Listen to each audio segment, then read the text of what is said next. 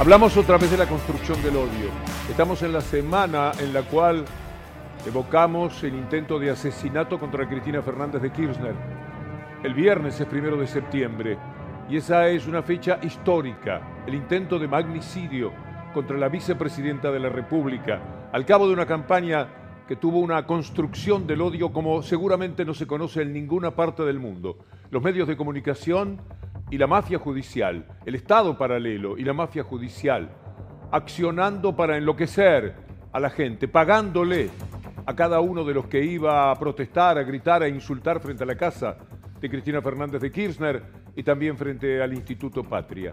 Una campaña pavorosa de los medios de comunicación, tan pero tan viles, viles medios, como dice la canción de las pastillas del abuelo, viles medios que impulsaron, empujaron, provocaron que se atentara contra la vicepresidenta. A tal punto culposo que después dirían que era un supuesto atentado. Hasta lo quisieron negar. Vamos a mostrarles cómo se construía el odio en los días previos, inmediatamente los anteriores al intento de matar a Cristina Fernández de Kirchner.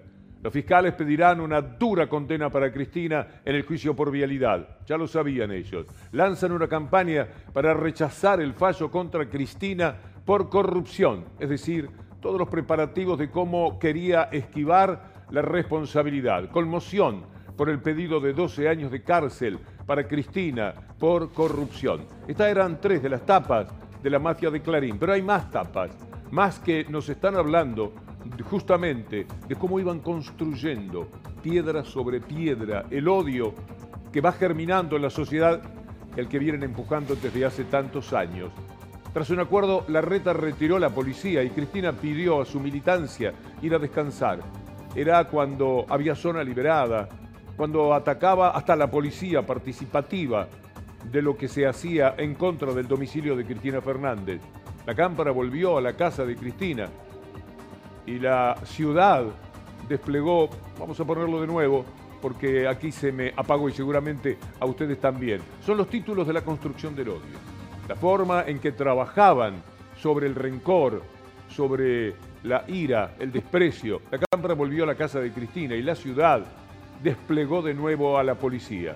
Ahora un juez K le ordena a la reta sacar la policía de la casa de Cristina, un juez K. Es decir, si algo se quiere hacer para aliviar la situación, pues eso será atacado meticulosamente, inescrupulosamente por estos medios de comunicación. Pero sigamos, porque hay otra etapa que tiene que ver con el intento eh, del asesinato de Cristina Fernández. Mire lo que decían el otro día. Esta era la primera información que tenía un diario con todas las posibilidades de informarse. Detienen a un brasileño que gatilló un arma en la cabeza de Cristina. No intentó asesinarla, gatilló un arma. A lo mejor estaba jugando y además era brasileño. Es decir, un disparate que no tiene ni pies ni cabeza. Como disparate es saber que todo esto sucedía al mismo tiempo que el PRO, Juntos por el Cambio, Milman, le pagaba, le daba dinero contante y sonante a los manifestantes para que fueran a violentar toda la situación que se generaba en la cuadra, en la calle donde vive Cristina Fernández de Kirchner. ¿Quién lo dice? Nosotros no.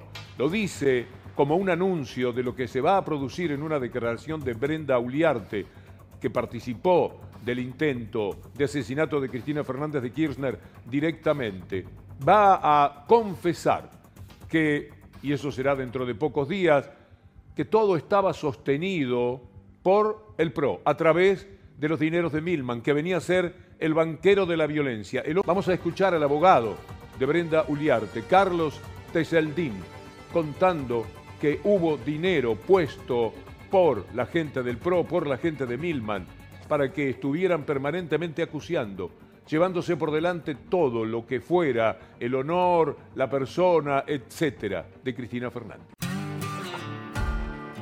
Cierta información que tiene que ver con ese tema, con el tema de, la gente que estaban en el domicilio de la, de la vicepresidenta que se manifestaba, que eran pagos por funcionarios de la ciudad de Buenos Aires. Eh, los datos, nombres, cuánto y todo lo tiene que aportar ella en declaración. Bueno, lo que usted me comentaba era que ella había, o seguramente va, va a declarar que estos pagos provenían de gente cercana a Gerardo Milman. Exacto, Así es. O sea, gente que trabajaba o que trabaja con él. Exacto. ¿Para qué se les pagaba? Para asistir, para manifestarse y hacer esas manifestaciones de repudio contra la vicepresidenta. Ah, en contra, claro. Era para ir a hacer la contra, digamos, a los que iban a apoyarla. Esto ya lo sabían y ya se comentaba, pero bueno, ahora falta que ella lo declare y que explique quién era el que pagaba, quién aportaba el dinero, quién lo recibía. O sea que todo eso lo tiene que deponer ella ante la jueza.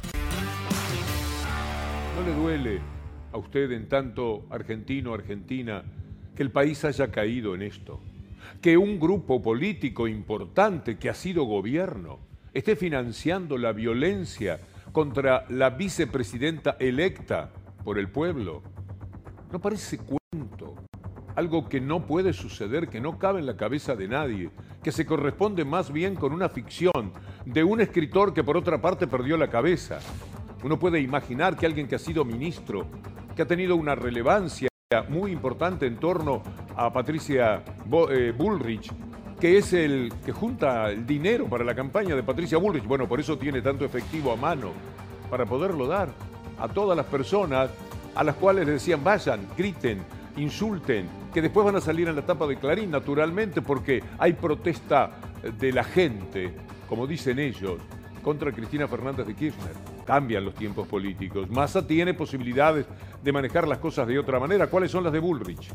Por eso, pensando en el balotaje, Massa, Milei, todo lo que Milei dice, como lo que vamos a escuchar ahora, de Juntos por el Cambio, le puede jugar en contra. No me sorprendería que Milei vaya poco a poco modificando sus criterios cuando tome nota de que está jugando contra sus propios intereses rumbo al balotaje. Milei, acuerdo No, entre Milei y no Patricia existe ese acuerdo. No hay. No, ella dijo tampoco. No, claro. No hay ninguna forma de acuerdo, digamos, o sea, s- digamos, con eh, Juntos por el Cambio. Nosotros estamos Terminante. preparados para ir y hacerle el takeover a Kichilov en la provincia. Nosotros vamos a redoblar los esfuerzos para que el tamaño violeta del mapa argentino aumente, en especial en la provincia de Buenos Aires. Y si tanto estaban tan preocupados lo de Juntos por el Cambio, que se gana o se pierde por un voto, que se bajen ellos. No es fácil, eh, para nada. ¿Podría haber un acuerdo entre eh, Milei y Juntos por el Cambio? Veamos. Es una forma muy... medio- La verdad es que para mí esa forma que tiene de ser Juntos por el Cambio es una forma muy mediocre. Porque como, como ellos no pueden crecer naturalmente, entonces se dedican a ensuciar a otros. ¿Eso lo para, se lo pones también a, a Patricia, a Bullrich o, o menos? Bueno, ella fue, eh, ella tuvo responsabilidad directa en muchas de las operaciones que me hicieron durante el último mes y medio. Tiene responsabilidad directa. Directa. Ojo Javi, ¿eh? estás en vivo. ¿eh? Condenados al fracaso, dice que están los integrantes de Juntos por el Cambio. Yo no, no negocio con los fracasados que hundieron al país. ¿Entendés? El señor Morales, 34 años viviendo el Estado. Sí, pero Pará, pará. La reta, 30 años viviendo el Estado. Carrió, digamos, desde la democracia y desde antes porque estaba, digamos, con la dictadura. Es decir, digamos, juez es el camaleón. El camaleón. O sea, fue kirchnerista, fue todo. ¿sí? Pero van a tener representación de la Cámara de Diputados y Pará, del Senado. sí, sí, pero por lo que te pido nada más es que podamos poner orden sobre esta discusión. Entonces, son los que hundieron el país. Son los que hundieron el país.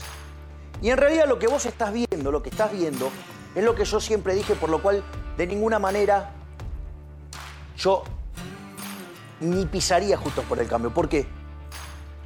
Básicamente, básicamente, ¿por qué? Porque es una estructura que está condenada al fracaso.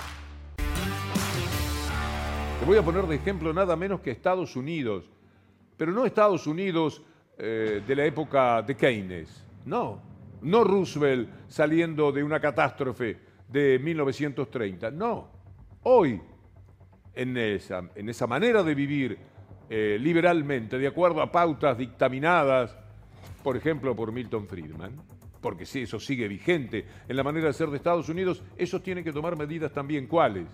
Vea conmigo, acompáñeme eh, escuchándolo a Biden cuando anuncia el congelamiento de los precios de los remedios más importantes.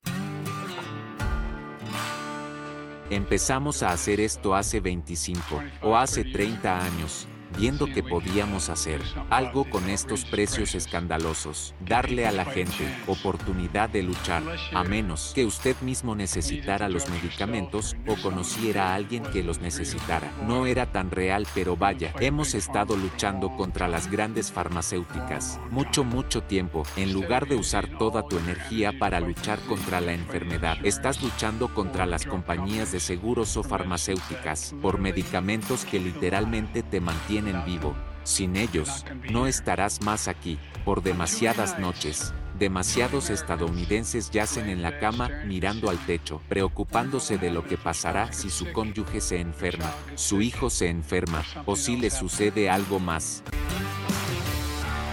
No es infame que esto pase en Estados Unidos, no lo que sucede allí, sino lo que pasa acá, cotejándolo con los Estados Unidos. Y le vuelvo a preguntar, en realidad queremos establecer un diálogo, pensar juntos, crecer si fuera posible, juntos, establecer una dialéctica que nos permita mejorarnos. Esto que usted ve de Estados Unidos, ¿le da la razón a Milley? ¿Le da la razón a Bullrich? ¿Le da la razón al neoliberalismo? Si tienen que llegar a tomar estas medidas, recuerde además que Biden ya le puso también un tope a los precios de la carne, ya le dio enormes ventajas a chicos eh, frigoríficos pequeños para que pudieran generar más carne contra los monopolios que pese a ellos igual se, eh, se forman en los Estados Unidos. Ve lo de Alemania, hoy no, me van a dar los tiempos, pero en Alemania están tomando medidas contra por el tema de los alquileres, muy pero muy importantes. Y en Nueva York termina con los AMB esto de lo temporario los alquileres temporarios, le van a poner un límite. Y en Alemania directamente ya han tomado medidas sumamente importantes para evitar que la gente se tenga que ir a vivir a cualquier lado porque ya no puede pagar los alquileres. Es decir, se toman medidas. Medidas que tienen que ver con un criterio de defender un poco a los que menos tienen o a los sectores medios, para que no siempre hablemos de los vulnerables. Pero no se puede vivir trabajando para los ricos. Mire usted lo que dice Florencia Peña y me parece que tiene mucha razón.